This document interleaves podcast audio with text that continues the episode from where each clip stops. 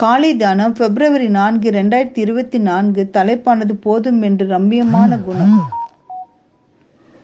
ஏனெனில் நான் எந்த நிலைமையிலும் இருந்தாலும் மன ரம்மியமாய் இருக்க கற்றுக்கொண்டேன். பிலிப்பியர் நான்கு பதினொன்று சுனாமிலே ஒரு கனம் பொருந்திய ஸ்திரீ இருந்தால் ஒரு நாள் எலிசா சூனாமுக்கு போயிருக்கும்போது அங்கே இருந்த கனம் பொருந்திய அந்த ஸ்திரீ அவனை போஜனம் பண்ண வருந்தி கேட்டுக்கொண்டாள். அப்படியே அவள் பயணம் பட்டு வருகிற போதெல்லாம் போஜனம் பண்ணும்படி அங்கே வந்து தங்குவான்.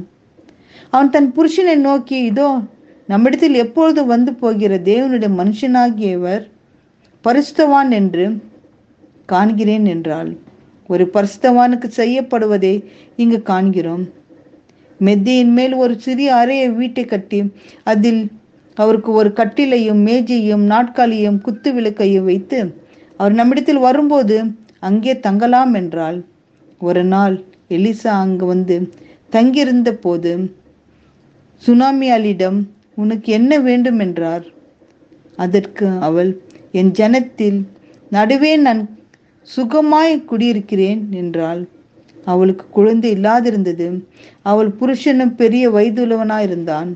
ஆனாலும் அவள் அந்த நிலைமையிலும் மனரம்பியமாயிருந்தாள். பின்பு எலிசா ஆசிர்வதிக்கப்படி அவளுக்கு ஒரு மகன் பிறந்தான். திடீரென்று சிறுவன் மறித்து போனான். உடனே அவள் எலிசாவிடம் சென்று குழந்தை மறித்ததை கூறினாள். எலிசா தன் வேலைக்காரனாக கேயாசியிடம் தன்னுடைய தடியை கொடுத்து போய் சிறுவனின் மேல் வைக்க சொன்னான். ஆனால் அவளோ நான் உண்மை விடுகிறதில்லை. நீர் வந்து பிள்ளையை உயிர்ப்பிக்க வேண்டும் என்று விடாப்பிடியாக எலிசா பற்றி கொண்டாள். எலிசா போய் அந்த சிறுவனை உயிர் பெற செய்தார். நாமும் அந்த சுனாமியால் எப்படி எலிசாவை விடாப்பிடியாக பற்றி கொண்டாலோ அதுபோல நாம கிறிஸ்து விடாப்பிடியாக பற்றி கொள்ள வேண்டும். ஏன்? ஆண்டவரே பற்றி கொள்ள வேண்டும். வேதாகம் சொல்கிறது உன் தேவனாகிய கர்த்தரில் அன்பு கூர்ந்து அவர் சத்தியத்திற்கு செவி கொடுத்து அவரை பற்றி கொள்வாயாக அவரே உனக்கு ஜீவனும் தீர்க்க ஆயுசுமானவர் என்றார். அவரை விடாமல் பற்றி கொள்வர்களுக்கு அவர் ஜீவனும் தீர்க்க ஆயுசுமானவர் சுனாமியாலே போல நாமும் எந்த நிலைமையிலும் இருந்தாலும் முறுப்புறுப்பால்லாமல் மனரம்பியமாய் இருக்கும்போது தேவன் நம் குறைகளை எல்லாம் தன் ஐஸ்வர்யத்திலே நிறைவாக்குவார். அன்புள்ள ஆண்டவரே நான் எந்த நிலையிலும் மன ரம்மியத்துடன் உண்மையிலே பற்றிக்கொள்ள கிருபை தாரும் என்று தேவனத்தில் மன்றாடி ஜெபிப்போம்.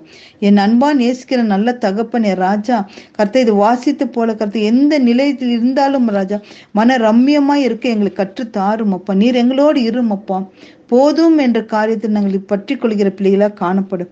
அப்படிப்பட்ட ஸ்லாக்கியத்தை அப்பா எங்களுக்கு தந்து எங்களை வழி நடத்த வேண்டும் என்று மன்றாடி ஜெபிக்கிறோம். பிதாவே ஆமேன்.